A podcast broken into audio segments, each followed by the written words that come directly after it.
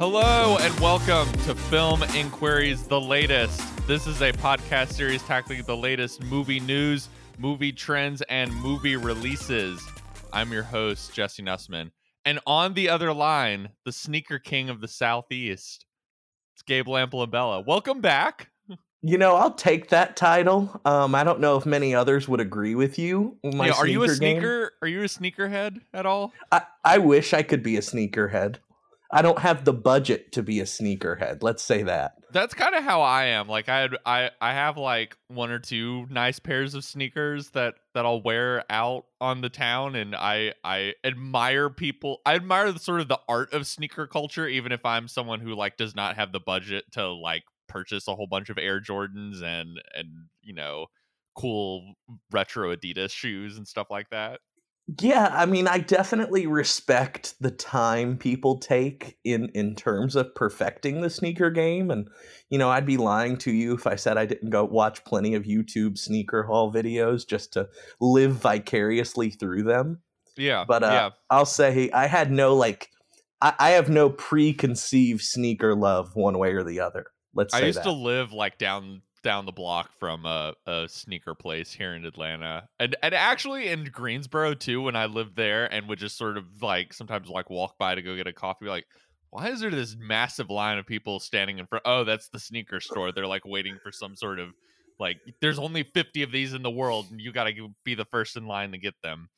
Obviously. Um, Well, this isn't a sneaker podcast, but um, it, it is apt that we, we begin talking about sneakers, because you and I are going to discuss Air, the new Ben Affleck, Matt Damon movie um, that also I should just mention has Viola Davis in it, which is is kind of crazy, as we'll probably get into. But um, oh, yeah. Not that it's crazy she would work with those two, but considering the part in the movie, it's like a pretty wild flex that Viola Davis is in it. Um, this is essentially the the movie about um, Nike trying to court pun pun unintended Michael Jordan um, into being their spokesperson, and sort of the the creation of the Air Jordan shoe. Uh, had its premiere at South by Southwest. Um, where it's already been generating a lot of buzz. It's coming out here in a couple days. I figured it'd be probably the the movie out now in the the world that is would probably be the richest to talk about. Um, yes, it we you and I were kind of talking a little bit before we got on. There's a bunch of stuff coming out at the moment. You know, I haven't seen the Dungeons and Dragons movie. I think you saw that. Um, I haven't, despite being an, an avid Florence Pugh fan. Um, I have not seen this Zach Braff movie that she is in. Uh, Saw I, that. I did get a chance to see um, this movie out of Sundance that is now rolling out across the country called A Thousand and One. That I don't, I don't, I believe you said you didn't get a chance to see this in kind of the Sundance lineup. No, no. So, you know, of course, when Sundance doesn't offer the press accreditation to our, our folks, you have to be a little more stingy with what, you know, you're willing to check out and see. And this one completely slipped my radar, even after the very uh, rapturous word of mouth it received. Yeah, it's um, it's the movie that won the like jury prize at the Sundance this year. Um, it is first time film from a woman named A V Rockwell. Um, I would definitely flag her as like a person to watch, um, considering this movie. And it is, it's essentially this mother-son story, um, a, with the mother played by, uh, Tiana Taylor, um, from, from Atlanta, shout, shout out, mm-hmm. um, and her attempting to, uh, raise this son of hers who has been in the foster care system. She kind of pulls him out of the system, uh, somewhat illegally, um, is not supposed to have custody of him. And it really charts several decades as their relationship unfolds and evolves, as well as the city around them, the city of New York, evolves in not just, uh, you know, the, the socio-political stuff going on in the atmosphere, but how the, the type of people that live in New York changes, and how the, due to gentrification, it becomes less feasible for, you know, a, a certain uh, economic class of person to live in that city. It becomes less feasible. Um, I I quite enjoyed this movie. I, I think um, There is one thing that kind of bumped me about it that I, since you haven't seen it, I can't really get into. I will okay. just say there is something that happens in kind of the last third of this movie that I, I think is meant to be a big kind of like rug pull for the odd. It's supposed to be this big kind of shocking, dramatic thing um, for you as an audience and for the characters to experience.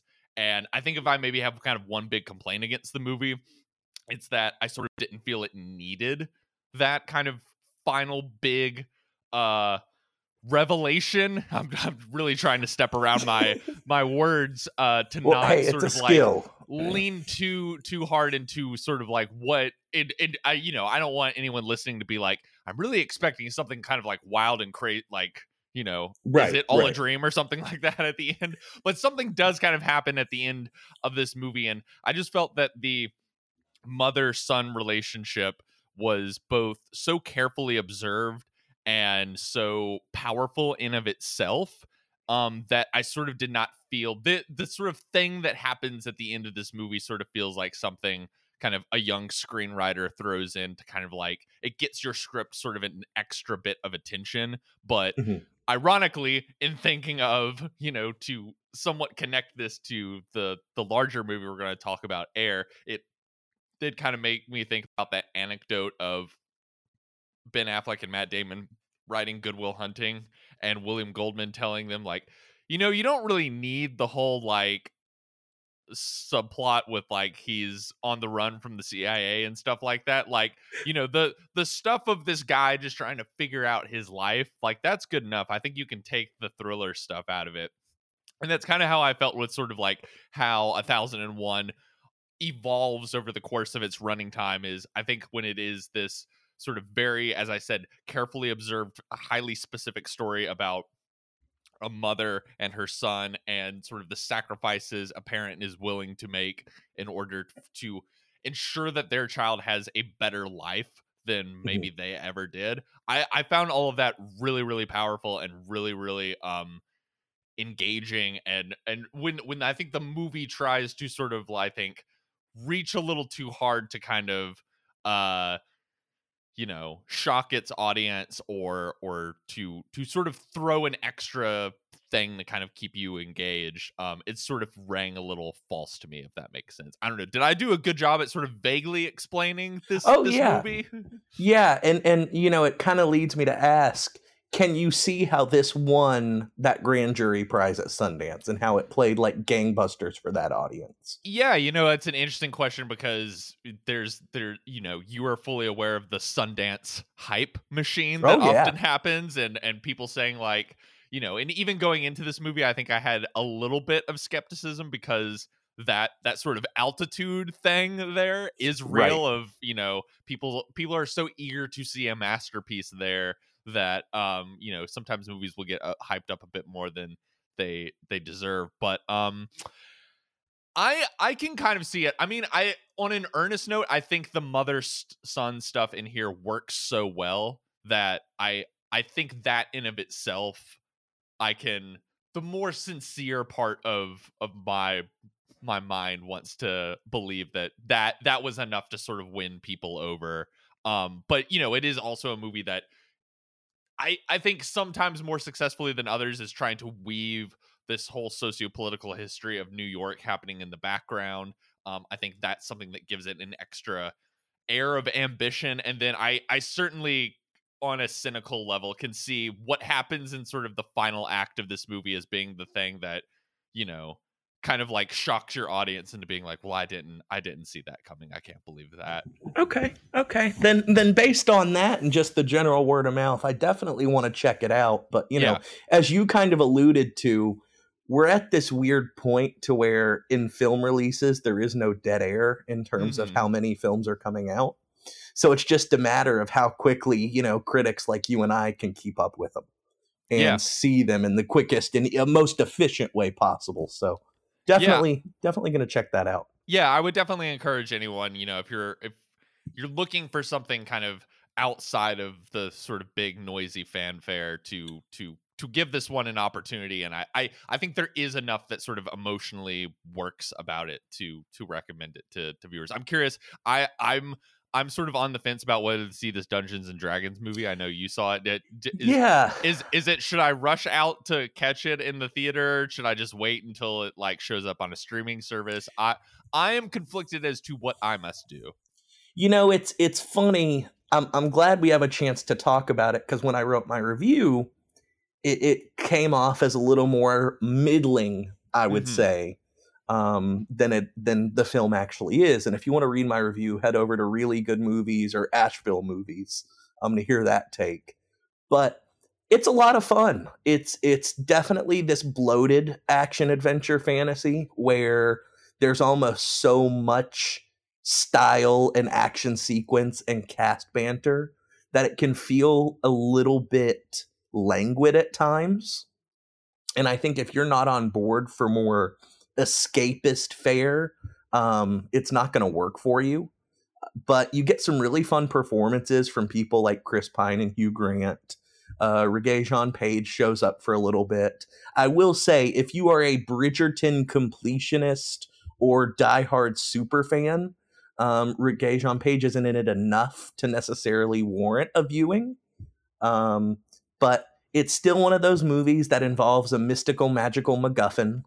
And anytime the film stops to explain the purpose of said MacGuffin, it lost a lot of steam for me.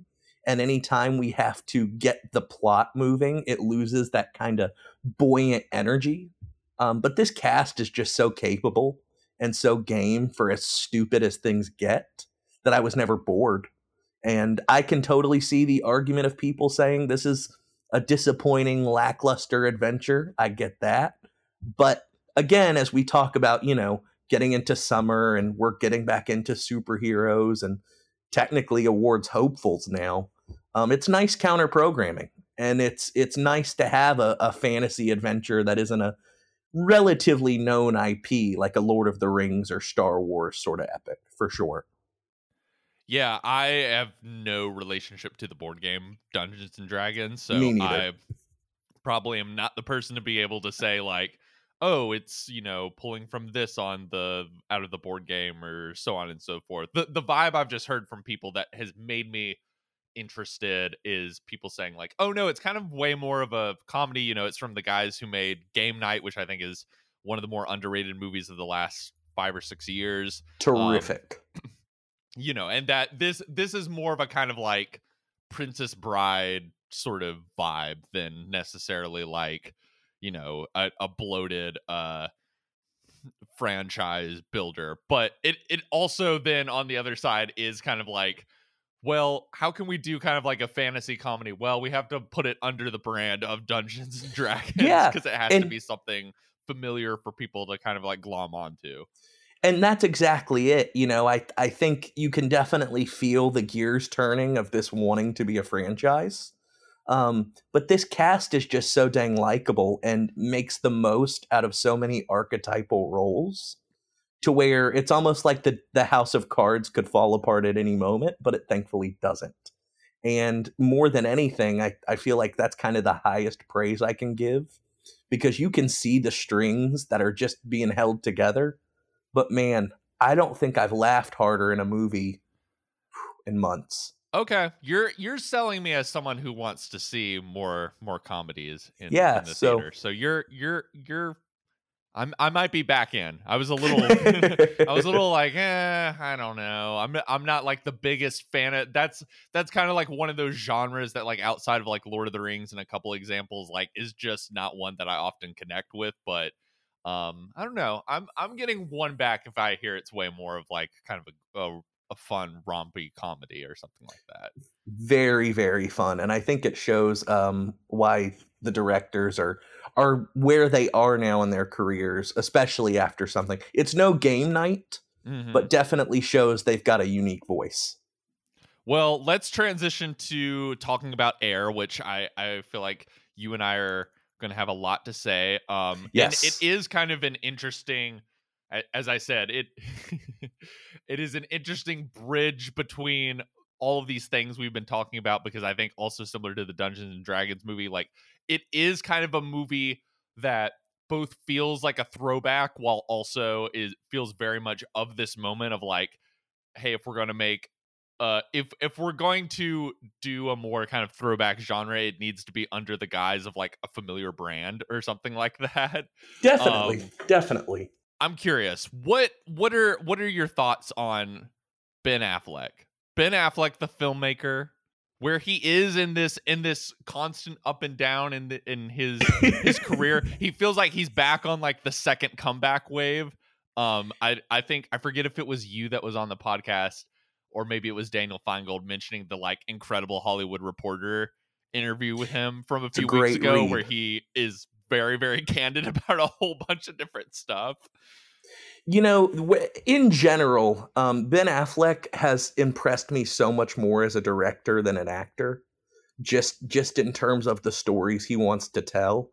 And now, you know, a lot of people are going to bring up the whole superhero culture with him. And you can almost feel in those films this fatigue of just wanting to break away from that. And of course, you know, you can talk about Argo all the live long day and how that's a solid Best Picture winner. But the movie that really stuck out to me with him, even more than Gone Baby Gone, was The Town, mm-hmm. where he juggles so much in a classic crime caper, but has this almost gritty realism to it at the same time. And that's something I don't think I had seen before from an American filmmaker, or at least not since, let's say, Scorsese, just in terms of this almost dirty look at the underbelly of a city. Um, so for the most part, I'm on board with him.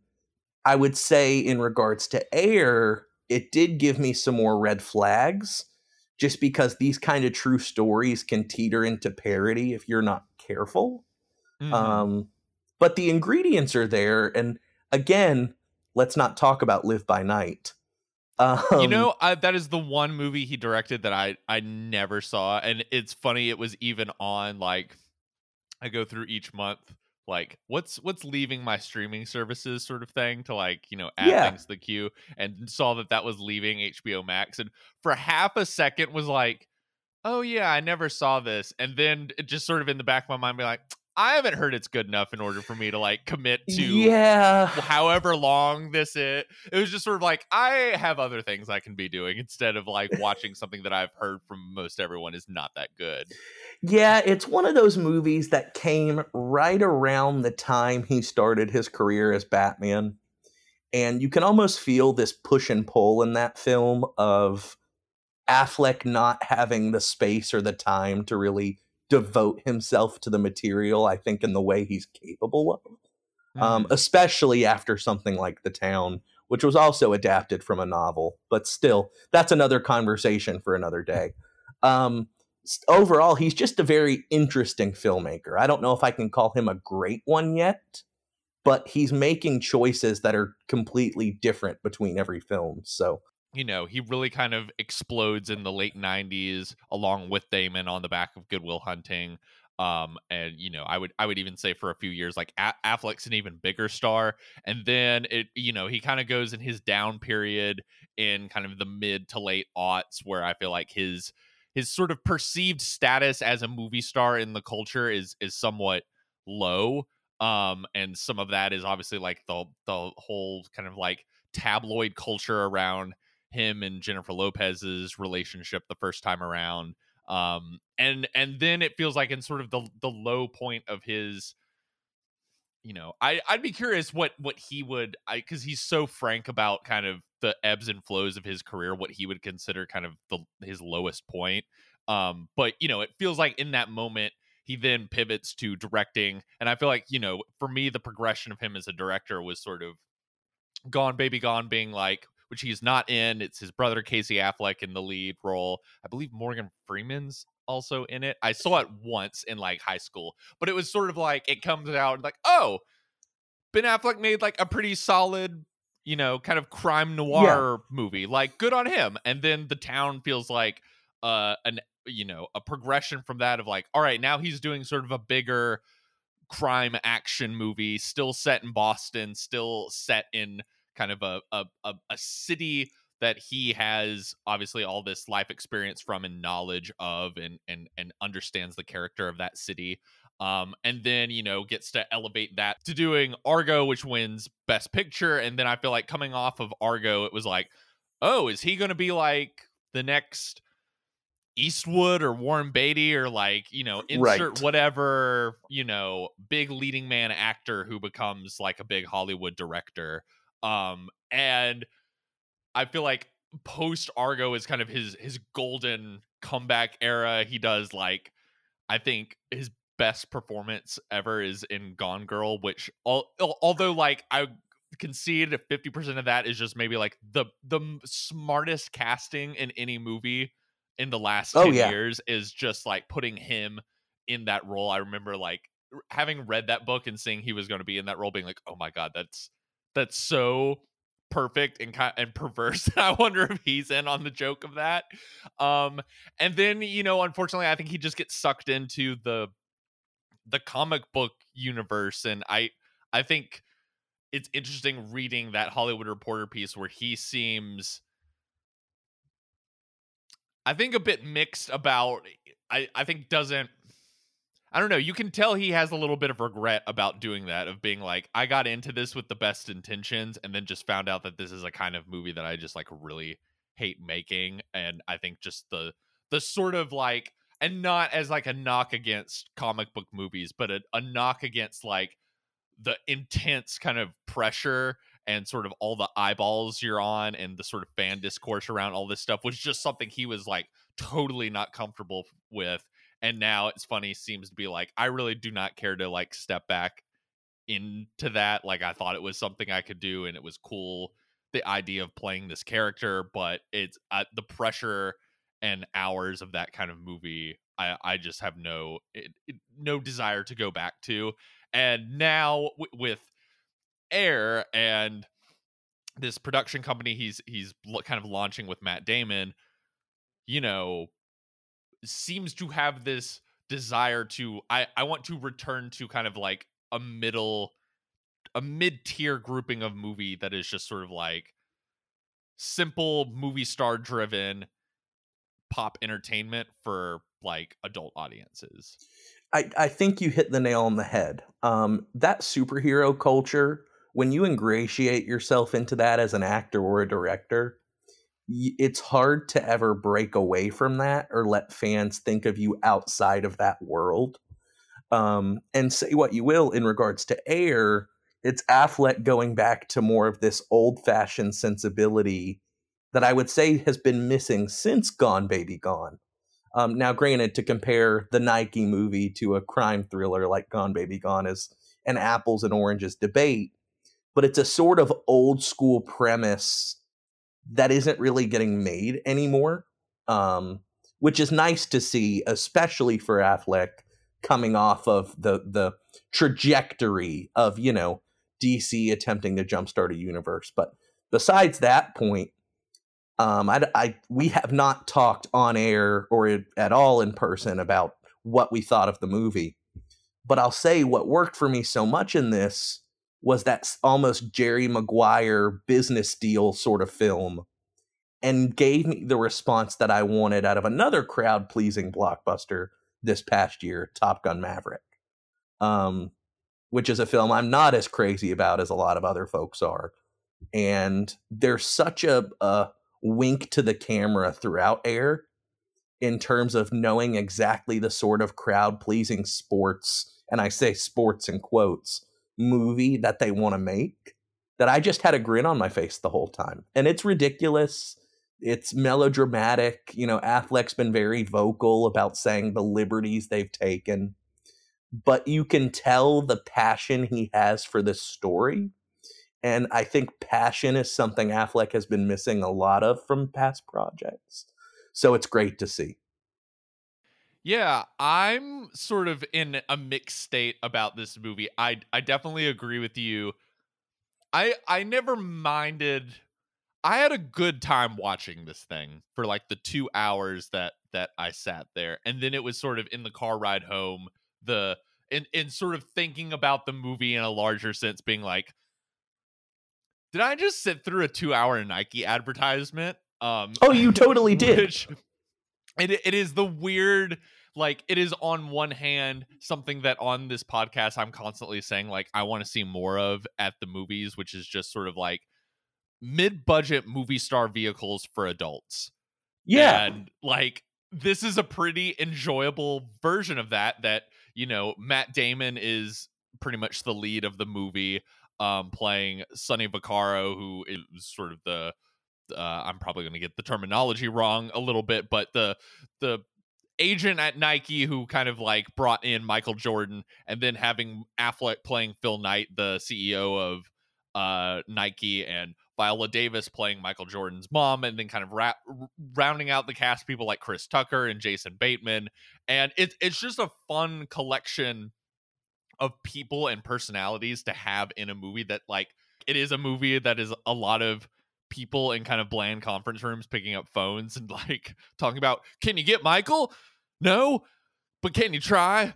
You know, it's a lot of that's a lot of the scenes in the movie. But, you know, you having like this ensemble of really charismatic actors who are just sort of like enjoying the the fun and spontaneity of bouncing off each other, and that makes for an enjoying movie going experience, even though the cynical side of my head is very much like, this is a you know this is a movie that, to exist, it also needs to be sort of an advertisement for this company and this shoe line, and it it needs to be a, a work of like capitalist brand identity, um and and sort of the weird mixed feelings. You know, it kind of reminded me of a, a conversation you and I had the last time you were on about the the Skittles sequence in the the Shazam movie, and yes. that that was coming up a lot while I was watching Air. Is is the way that, you know, when they unveiled the shoe, the audience in, in my theater was just like,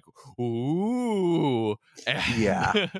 And that reminded me of how, like, people just cheering, like, every time they did, like, a Skittles product placement thing in, in Shazam, and kind of the, the weird mix that we are in, where, like, oh, yeah, to, to even get kind of, if we're not going to do uh, a big franchise blockbuster, it needs to be latched on as some other kind of kind of capitalist uh piece of of advertising, I guess. Well, and you know, you're you're right, where there is this this sort of motif and motif fans need to pay attention to going into this, where it is a two-hour Nike advertisement. But making those sorts of films engaging is incredibly hard to do. And we've seen plenty of examples of that fall apart in the wrong hands. But I think what Affleck gets so spot on in his direction is the attention to detail, and this this movie that's more about the process of business over the business itself. And does that make sense? It's it's yeah, I, I think that's the stuff in the movie that is the most enjoyable. I mean, I'm, I'm sure, like me, you're a lover of movies like, you know, All the President's Men or Zodiac, or I'll try and think of a sports Moneyball. That, you know, exactly. Is, I was yes. trying to think of a no, what's a non like journalist movie I can think of, but you know, movies that are even the Ocean's movies. When I, we did a, a Soderbergh episode on this podcast, talked about how like that's the joy of the Ocean's movie, is it's it's all process. Um, exactly. And I think that you are right that this movie is at its most engaging when it is about sort of the minutia of like, okay, so how do these different athletic co- wear athletic clothing companies sort of, uh, you know, get sponsorships, and how does all of that ne- negotiating work? Um, you know, there's so many, as, as, as funny as it is that there are these kind of like scenes of Matt Damon just on a phone and kind of like a flatly lit uh like yeah conference o- office space, um and is just sort of negotiating with people. Like, there is something kind of engaging, I think, for people like you and I into sort of that level of detail, and and and, and for me was kind of an an eye-opening um aspect to explore, of just sort of like, oh yeah, I've never thought about kind of like the minutia of all of how all of these deals and, and stuff gets put together, and, and pulling drama out of that. Well, and it's, it's one thing I really want to point out here is the, the script. There's this interesting thing that Affleck does where he pairs Damon in certain scenes, either with Affleck himself, but I want to particularly highlight his scenes with Chris Messina. Mm-hmm. Um, yeah. There's this energy to a lot of these conversations that is so consistent and just moves at such a great clip that even if, you know, like you or I or other kind of diehard film fans out there, you're going to know how these conversations end. But Affleck just keeps ratcheting up this tension over contract disputes, things a regular audience may not necessarily think about, and delivers them in this way that's very glossy, very fun, um, but also colliding with, you know, plenty of very spot on needle drops and period details. Um, the I cannot one... imagine the amount of money they spent on on the needle. I almost thought on the car ride home, like, oh yeah, that's kind of why everything else in the movie kind of like maybe looks a little bit flat. Is probably they they spend seventy-five percent of the budget on like, can we get every eighties needle drop, including like tunes from eighties movies and stuff like that, to just like every five seconds there's a new needle drop. It's like, wow, how much did that cost you guys to get? Well, with a budget of a predicted to be around thirty to forty million dollars, you can't help but wonder if at least fifty percent of that right. is going towards these needle drops. And I've I've got to give Affleck credit credit as a director here to make a period movie and get those drops delivered in such succinct ways can be very on the nose, and they're scattered throughout just enough to where it doesn't feel like we're watching a parody of eighties movies. Um, there is one sequence, and, and I'm going to do my best to avoid spoilers here, um, but I think you'll know as soon as I say. It involves the Ghostbusters and a reference to that. Oh. That uh-huh. did feel a little out of place to me and a little too heavy-handed. There there are definitely bits in the movie where it feels like they're they're laying the the sort of eighties kitsch on like a little thick. Um, and maybe also part of that was like the screening I went to um, here in town. There was like someone emceeing the event that came out. It was like, yo, you guys are in a time machine right now and we're going back to the eighties. now, there, there definitely is an aspect. I think the movie can lay it on thick in a, a few places of like, is this V H one's I Love the eighties? Like, that's kind of what this feels like in a few moments right now. And, you know, the, this this is another thing I, I don't want to spoil, but there's also a great introductory moment involving M T V. Mm-hmm. Um, and it's not any not any scene, but a certain sound choice. Mm-hmm. And I would say to audience members, if that makes your skin crawl, then you might just want to leave. Because there's, you know, again, to credit Affleck here, he's got such a knowing sensibility in terms of how he wants to respect this period of time, to where he's putting just these little nuggets for the eighties fans out there, but also kind of letting his cast go at the same time. He's not constraining them, let's say, to, to certain story beats. Um, particularly, and, and he show whenever he shows up, you know, you're in for more of a, let's say, improvised approach. Jason Bateman fits right into this world and has this really snappy banter that I think is what makes the film stand out to me. Um, but now, to be fair, and I can't stress this enough, and as you said when we started, you've got to know it's a two-hour advertisement for Nike. Yeah, there is a, kind of a climactic moment in a boardroom where where Damon gives his like heart-filled pitch to yes. to Michael Jordan and his parents. Um, and and that really was uh, that that was kind of the moment that really crystallized in my head of like, am I going to, in like six months, just like see this as an advertisement for Air Jordan shoes, like in the middle of a basketball game or something like that? Like, oh, like, you probably like, will. Are they just going to cut this out and put put this on T V or something like that? Like, uh, it, that th- there are moments where I think the the earnestness of it, it it kind of cannot help but come across as a, a bit of a elaborate product placement, um, in order to sort of like get this mid-budget movie star vehicle to to your theater screens. Oh, definitely. And you know, the the only counter that I have to offer to that is we don't actually see Michael Jordan in the film. Mm. We only see silhouettes from behind. And, you know, you can look up plenty of articles with Affleck talking about necessarily why they chose to do that. But it adds to this being much more of a movie about process than a sports movie.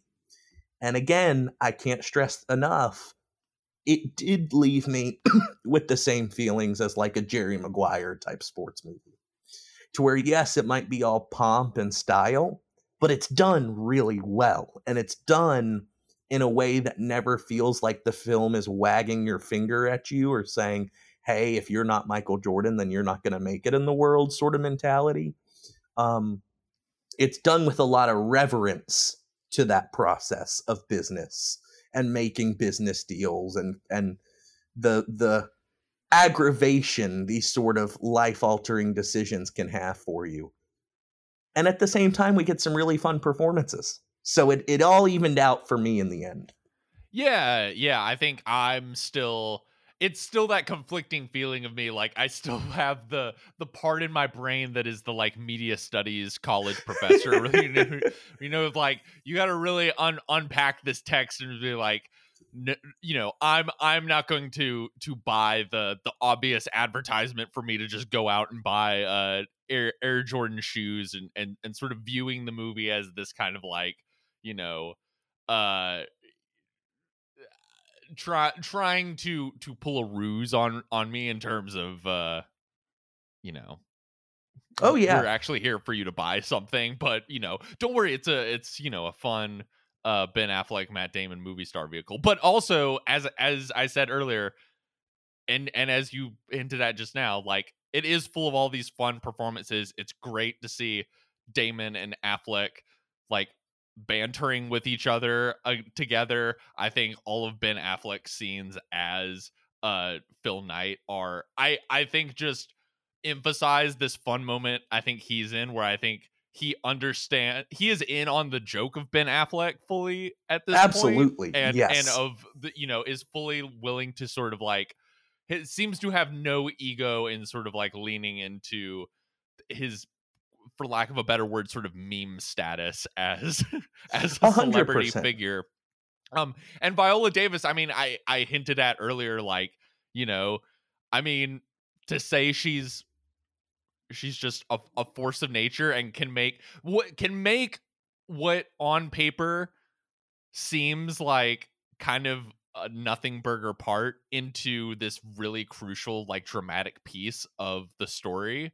Um, and makes this feel like a fully realized character, even even even if, you know, uh, I don't know, in just another actor's hands, I think this is kind of just like a throwaway part, and Viola Davis gives it a, a level of of dimension and and life that I, I think you would otherwise not have.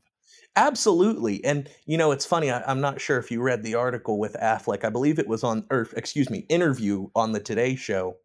Um Jordan's one stipulation was Viola Davis to play his mom. I heard about this, and that, yes. and I think I heard about that going into the movie, and I, that's why I was maybe thinking like, "Oh gosh, this is going to be something where like she has two scenes and really like nothing to do."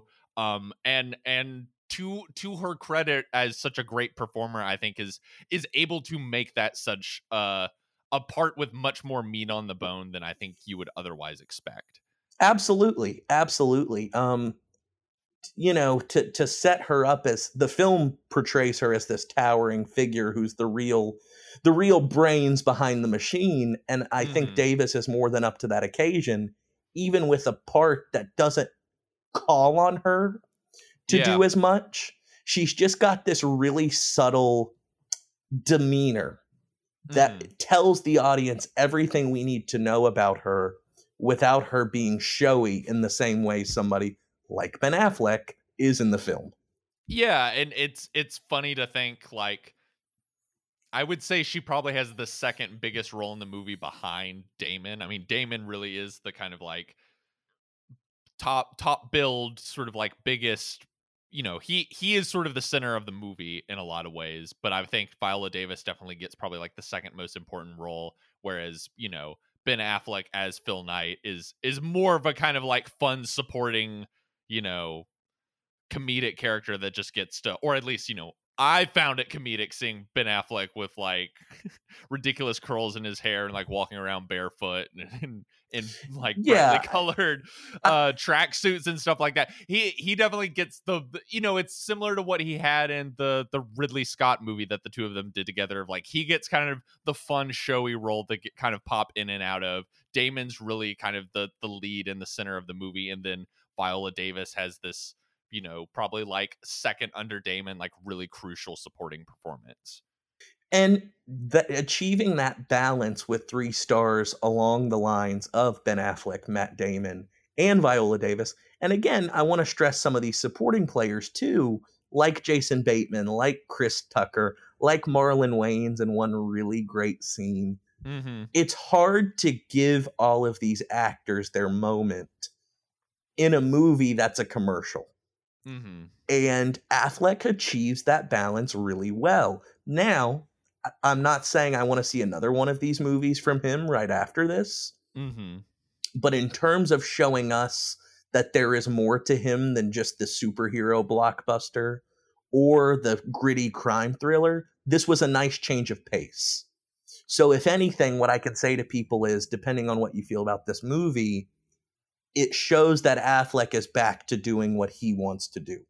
There's a level of enjoyment in in this movie that you can feel from from not just the entire cast, but but from him as a filmmaker of, you know, this, even though I would not say this is as good as something like Argo or no. The Town, you know, there the, he feels sort of locked in and connected to the material in a way that like in, you know, those, you know, superhero movies that he's been in, he maybe hasn't felt like as in, engaged.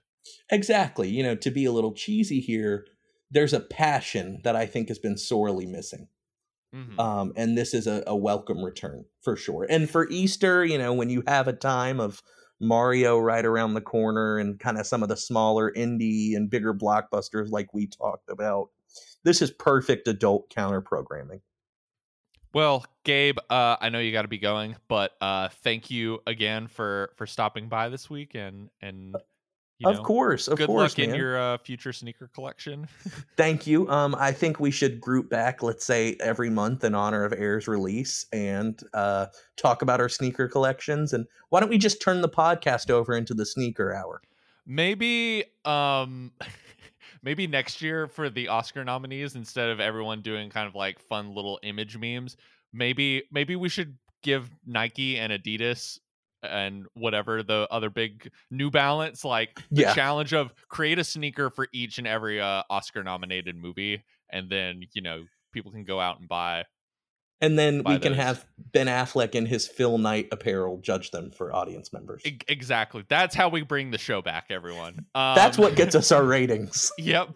Uh, Gabe, thank you again. Uh, next week on the episode, you kind of mentioned it. There is a Super Mario Bros. Movie coming out. I think instead of, uh, what, an hour of me kind of having another existential breakdown about like why I got to see a Mario movie, Um, I think we're going to just turn this into an opportunity to talk about video game adaptations, um, which is also relevant because The Last of Us just wrapped up on H B O, and I think showed an an, an excellent uh, example of, of how to sort of adapt one of these games into uh, a narrative medium. And so we'll we'll kind of take the, the temperature of this sort of interesting trend that Hollywood has tried to crack since the nineties, and um I don't know, are are they are they gonna land the equation? They haven't really before, but we'll we'll find out.